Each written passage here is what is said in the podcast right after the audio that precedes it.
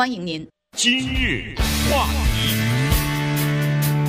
欢迎收听由中讯和高宁为您主持的今日话题。我相信我们的听众当中啊，包括在纽约的哈听众里边呢，有很多人是做外贸生意的，也就是说，呃，经常是从中国大陆啊、台湾啊或者越南啊、柬埔寨啊这些地方呃订了货物以后呢，运到美国来贩卖哈。那么，呃，一定在过去这段时间里头呢，呃，是怨声载道哈。一一开始早些时候呢，听说的是这个呃货柜运费啊太贵了。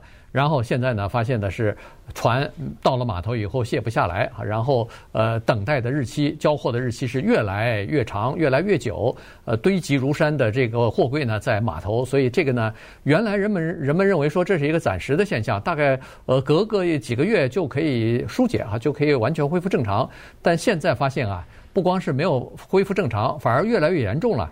于是，在这种情况之下呢，今天啊，拜登总统呢要宣布说是我们洛杉矶港要实现每周七天、每天二十四小时全天候的这个服务了。这港口呃变成不夜城了，就是要二十四小时完全服务。就是要疏解现在这个堆积如山的这个货柜啊，尽快的让这些货柜呢到商家的这个手中啊。原因就是十二月份的这个呃购物季节马上就到了，如果现在再不赶快把这些货柜运出去的话，很可能就会误了整个的这个销售季节啊，这个损失比较大。那么今天我们就来看看目前在美国这几个比较大的呃货就是这个货柜港啊现在的状况。嗯，你想想一个总统。他要求一个码头二十四小时、七天运作，这说明什么事情？而且他说今天要发表讲话，可能还没讲呢吧？还没到。对，那等会儿可能他就要专门就这个事儿，他还要发表一个讲话，这说明什么呢？这个就是一个跟我们每一个人都有关系的问题。这个问题叫做消费指数，因为今天公布的消费指数呢是九月份。上涨到了它的指数是百分之五点四吧？上涨了百分之五点四。上涨了百分之五点五点四。你不要看八月份的五点三嘛，对不对？你不要看这一小点差别，因为它比去年呢同时期有所上涨。这个翻译一下是什么意思？消费指数一句话，贵，就就这意思啊，就是通货膨胀。对，你不要被那些什么指数啊什么这些东西吓到，就是一个话，就是贵了，而且明白的告诉了大家什么贵，因为在。公布这个数字就是肉，你不吃吗？对不对？鸡蛋你不吃吗？房子不住吗？这些都贵了。这种话题跟我们没关系吗？对不对？它绝对不是一个码头的问题，因为这是疫情的一个后遗症。当时以为这个所谓的后遗症呢是一个过渡。你看这经济恢复都半年多了嘛，对不对？早就应该过去了，怎么会有东西积压在码头呢？你有东西积压在码头，至少说明一个问题，说明你有啊，对不对？不是说工厂生产不出来，是已经生产出来，在那放着呢，怎么会有接下来这个问题？还有关于所谓通货膨胀的问题，因为你知道这个东西是这样的，它只要稍微一贵，马上要产生一个连锁的反应，就是叫所谓的消费者信心，知道吗？对，哎，老百姓呢？他有一种本能，一种防范，就是你这东西一贵，我就马上就不买。那么这个时候，他的信心受损。还有就是，当物价上涨的时候，谁最受影响呢？白宫坐着那个人，对不对？他对这一届的现任的总统是失去信。你看那个拜登的支持率，你看一看，对不对？好好往下掉。对。你看看，这都是一连串的影响。所以呢，在整个的商业链当中，实际上它就是这么一个链，就是工厂，对不对？他先得把这东西做出来。第二呢是运输，不管是火车还是船还是飞机，他得把这东西运出去。然后最后是卡车，对不对？最后是港口，当然港口中间一个啊，港口完了是卡车。我们是最后那一环，就是我们走到商店里掏钱去买，这是最后这一环。我们今天说一说这一环。就是码头或者叫港口这一环，这些东西堆在那里，在亚特兰大一个叫做 Savannah 吧，对不对？对，这个地方这是美国第三大港口，这个地方堆压了八万个集装箱。你想想，这个景象是多么的壮观！这是亚特兰大海上一景啊！为什么出不来？为什么我们的货架、我们的货架上东西少，然后东西变贵？对。八万个货柜堆在这个码头上头，然后呢，比正常的情况呢多了百分之五十啊！这个是目前在苏威纳这个港口的情况。呃，这个纽约时报》有一篇挺大的报道哈，然后这个你看那个照片你就看得出来，它那个货柜啊，当然货柜船上头是呃这个货柜垒得高高的哈，到了码头以后也是垒到五层楼这么高啊，就是差不多五六个货柜，五个货柜吧堆在一起，然后呢，它这个你可以想象得出来，这么多的货货柜摞在一起，你要提货的时候。你你提货的时候是很麻烦的。我如果要是在那个第二个货柜，那你要把上面那三个要叼起来，然后把第二个给你拿到放到你的卡车上。所以它这个垒啊是很有学问的，没错，啊、没错。它一个区域一个区域，可能是一条船一条船就是一个区域啊。就像是我们 double parking 一样，对不对？一个车后面又停了一个车，你怎么办呢？对对对。对对然后他那个抓取抓出来一个货柜放到你那儿，那刚才拿上去的那三个拿走的那三个货柜还、还要同时要放回原位啊，要不然。以后找不着了，你这个货柜到哪儿去？人家来提货的时候找不着了也不行啊，所以这个就会浪费很多的时间啊。你一个卡车原来进去可能三分钟，一个货柜放上去你就走了，这个简简单简简单单的事儿啊。但是现在不行，要要做这么多的复杂的工作，所以你看一个卡车进去，据说现在在那个货柜码头，那个卡车是排队的。排队进去领货柜，有的时候排队可能会排差不多三四个小时才能领到你的这个货柜，所以这就为什么呃 洛杉矶港口需要二十四小时的服务，原因就是什么八小时啊、十二小时已经不行了，已经没有办法来呃就是满足这个需求了，而且这个垒的货柜或者是堆放的货柜越来越多，那这个情况不行啊，这个情况非常麻烦哈，所以在那个呃 Savannah 这个地方就是。不断的有货柜领走，但是有更多的货柜进来。现在在 Savannah，它那个海上，呃，还要好，现在好像是有二十来条船在等着呢，就排队呢。船到了 Savannah，在海上要等九天，在洛杉矶港口更奇更离奇了，五十多艘船，我看那个前段时间最多的时候一百多艘船在外海等着，平均要等十一天在海上。然后你的这个船才能进到码头，才能把货柜卸下来。卸下来以后，你这船才能走。你一边卸这个船，呃，去卸货柜，一边最好还是要把要装的这个货柜还要装上去。你不能空着船就走了。那货柜都在了洛杉矶，或者是都到了美国，那你这空船回去以后没货柜，没空货柜，那边你到了，比如说回到中国，回到什么越南。那人家那头不干了，那头货柜不，不，你怎么可能空着船回去？对对对，这不可能，这个效率太低了。对对对，所以呢，你看这个环节啊，你仔细一想，其实头绪很多的。嗯，而所有的这头绪呢，都有一些小的问题造成，而这问题呢，它其实仔细想想不小。一句话，比如说卡车司机，大家知道现在没有卡车司机嘛？对不对？对。你说这个货堆在这儿，总得运。你拜登一声令下。洛杉矶的港口二十四小时七天开着，那你不能让人不吃饭不睡觉啊！这就意味着一个事情，这就意味着得加班呐。对，这就意味着加班也不行，这就意味着得加人呢，是不是啊？呃，过去这些人该睡觉得睡觉，该吃饭得吃饭，你就得增加这些人。增加了人，首先这人哪来？我不知道哈，这个看他是怎么解决。下一个问题是加班啊，加加班费啊。对，这就是关键。你不管是增加人还是就提高加班费，就价钱不就贵了吗？嗯，对不对？对，成本不就高了吗？这个价钱不是又转移到那个商品上去了吗？对，过去我把一箱子鞋从运港口运出来，运到我这商店里一块钱。现在 对不对？现在导致了，因为港口的费用增加什么的，我再卖一块钱，那个港口向我收的费用贵了，对不对？等等等等，呃，如此类推呢，就是现在有一个物价的问题。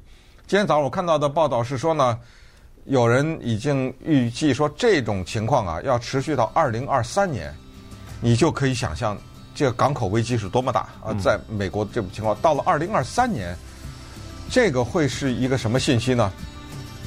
大家有没有人想当卡车司机啊？对不对？赶紧申请啊！现在说不定待遇非常好啊，各种福利啊什么之类的。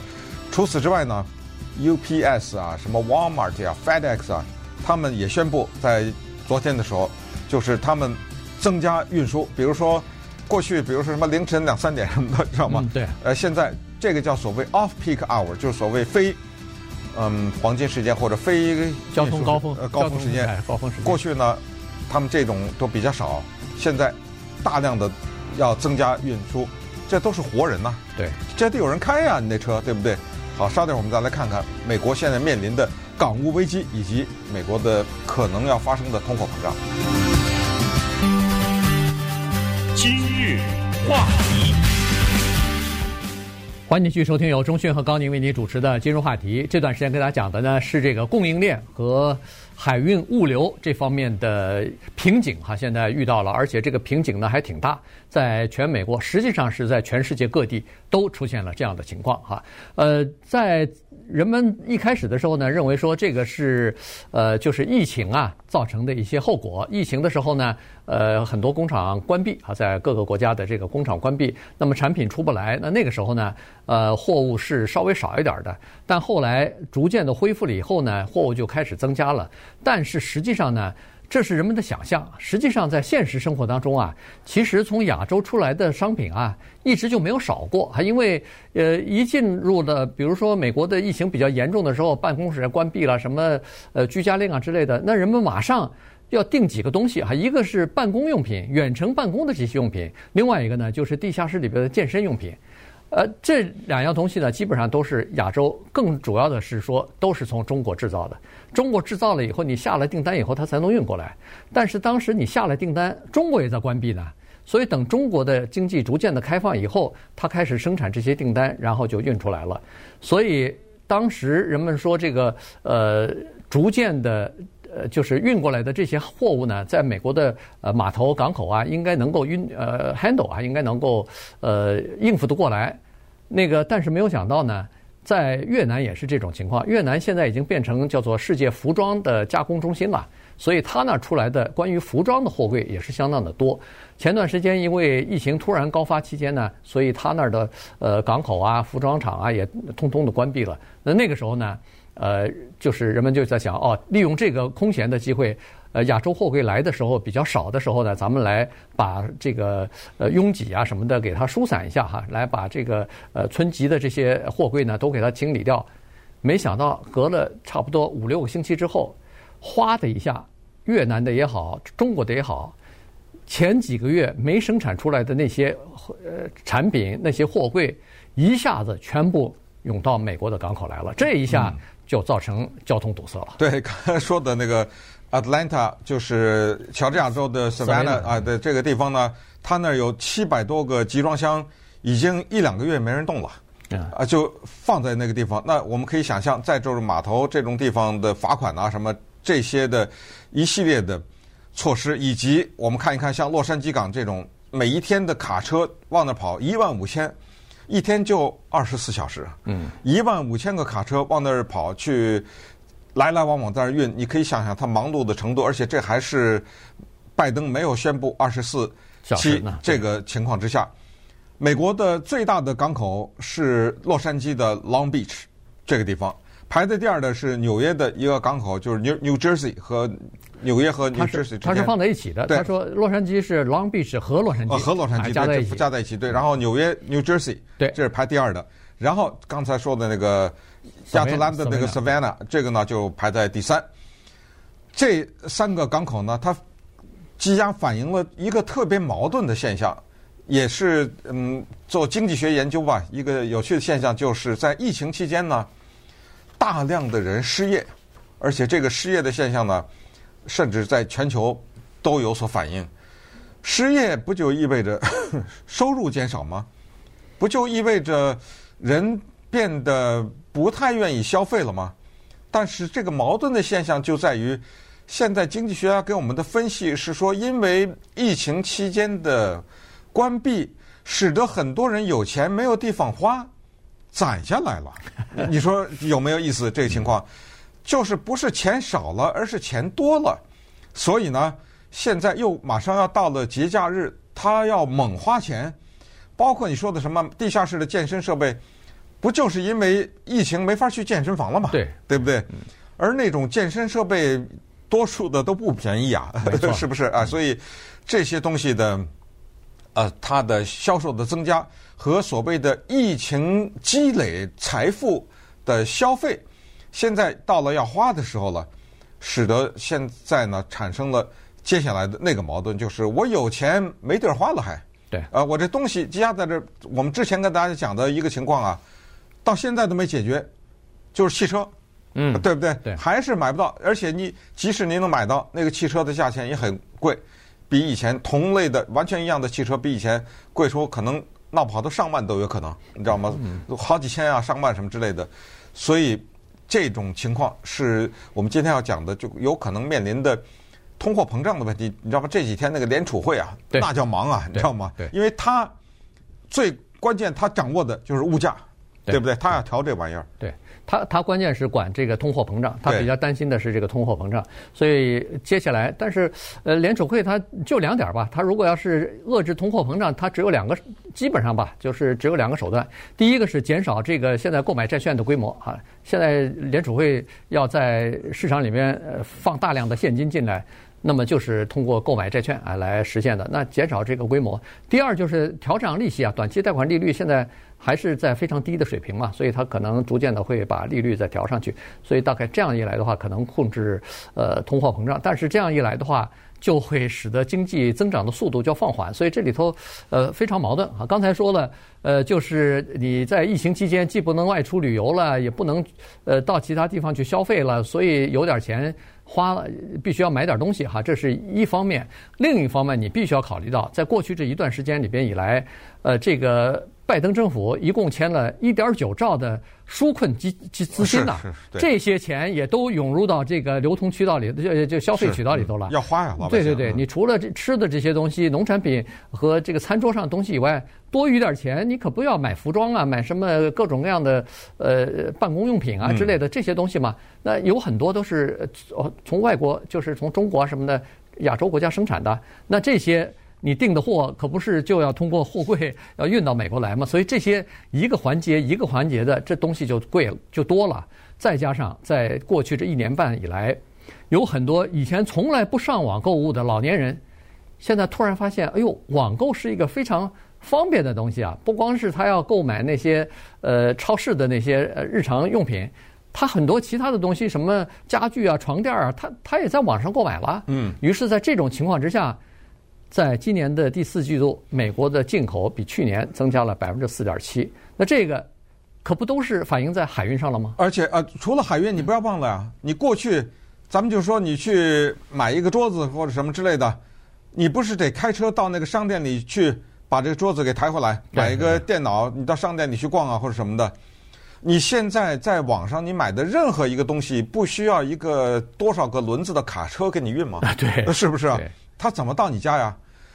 有一次我在我们那个邻居那儿啊走了一下，就是在一个礼拜之内吧，我忘哪天了。呃，走了一圈，我发现啊，吓我一跳，几乎超过百分之七十左右家里门口堆着箱子。嗯，那个景象特别的壮观。你隔两个门一看，家里堆了三个箱子；隔两门一看，堆了一个纸袋子。都是那个网购的东西，没错，家家门口堆着这些东西，就是他突然告诉你一个事实，就是哎呦，我们的生活方式改变了呀，而且是永久性的。呃，这个这个就是永久性的了，这个就是永久性的改变。所以，呃，在这种情况之下呢，我们就看到有一些事情啊，其实本不应该我们关心。我说的我们就指的普通老百姓。谁管那个货柜啊？嗯，谁管码头啊？这些跟我们有什么关系啊？对不对？你东西放在那，我去买就完了嘛？干什么让我关心这个呢？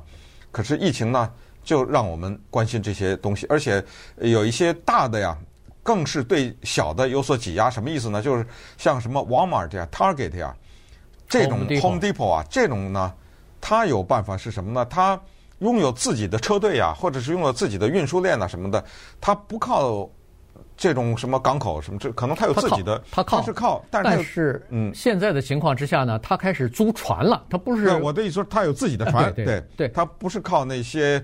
就是过去的零碎的，对对对。